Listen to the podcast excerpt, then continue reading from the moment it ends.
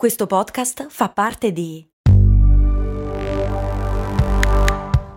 Voice Podcast Creators Company. Aspetta, devo fare la spesa, fermati qui all'MD. Ma è un discount. Eh, e quindi? E costa poco. Eh, e quindi? Vuol dire che vende cose che arrivano da chi? Ci sono prodotti italiani. Ah, e vabbè, ma vende tutti i prodotti fatti da chi? Da produttori seri che conosci anche tu. Ah, e allora perché è così conveniente? Buona domanda, ma puoi fare di meglio. E allora perché non ci sono mai andato? Ecco, bravo. Almeno provalo.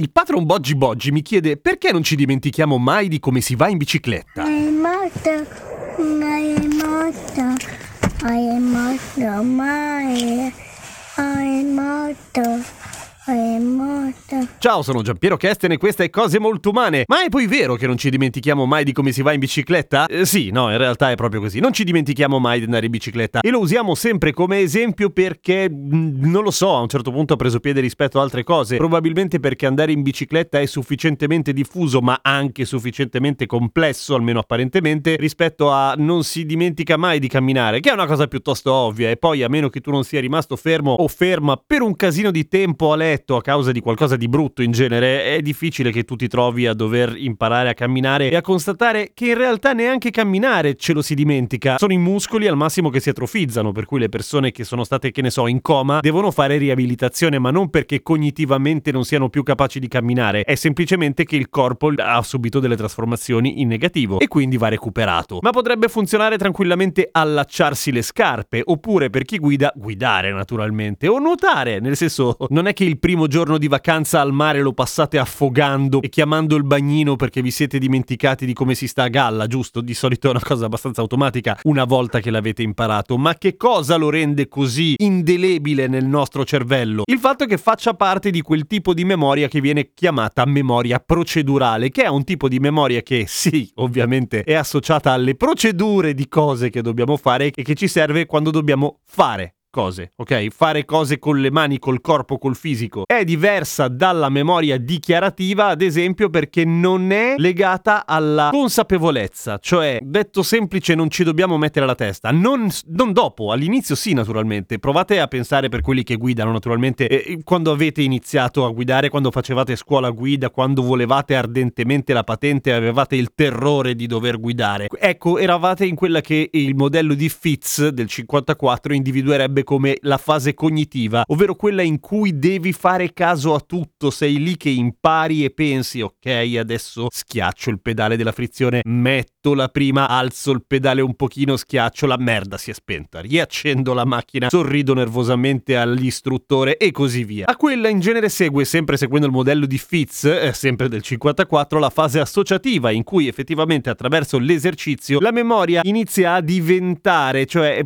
a passare verso la parte procedurale. È un po' come se si consolidasse in un certo senso, finché entra finalmente nella fase autonoma, cioè la fase procedurale in cui va, come dice il nome, per i cazzi suoi, senza che tu ci debba pensare, anche perché provate a pensare quanto intelligenti dovremmo essere per guidare ogni giorno per andare e tornare al lavoro pensando ardentemente a tutto quello che stiamo facendo, uscirne vivi, perché se tutti fanno la stessa cosa, insomma non guideremmo. L'umanità si sarebbe dichiarata incapace come specie di guidare una macchina e forse sarebbe stata una fortuna, ma quello un altro discorso. Per la cronaca, il modello di Fitz, sempre del 54, è stato superato di brutto da quello che è il modello di Tadlock del 2005, che la butta su un ciclo che sembra molto più divertente. Ciclo intendo ciclo perché lui lo chiama ciclo predittivo, non della bicicletta, anche se poteva... eh, che cretino. Cioè quello di tentativo, fallimento, analisi implicita del risultato, cioè cadi dalla bici e dici che cazzo è andato storto, e successivamente la decisione implicita di come cambiare il prossimo tentativo in modo da ottenere il successo. Lui lo mette per esteso, però fondamentalmente è ok, se smetto di pedalare e sto fermo, cado male. Non devo farlo. La memoria procedurale è quello che ci porta avanti tutto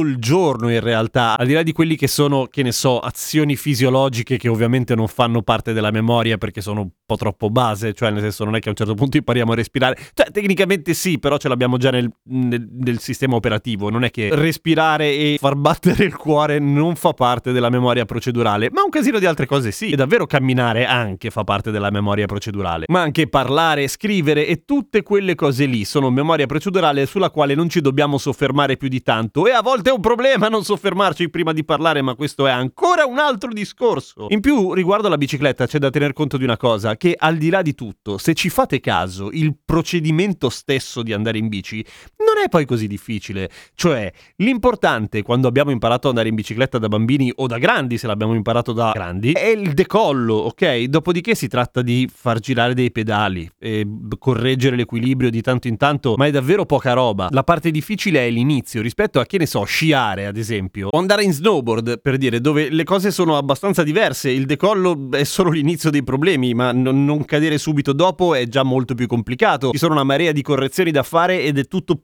più imprevedibile rispetto alla bicicletta. E il decollo non è certo il problema, è di solito l'atterraggio. Per cui è vero che non si dimentica mai come si va in bici? È vero! Al massimo si dimentica di andare in bici, nel senso che andare in bicicletta fa tanto bene al corpicino e al pianetone. Ma non sarò certo io a dirvi di prendere la bici per andare al lavoro A, perché io non lo faccio perché abito molto fuori città, e B, perché tanto non servirebbe a niente. A domani con cose molto umane. Alla mille.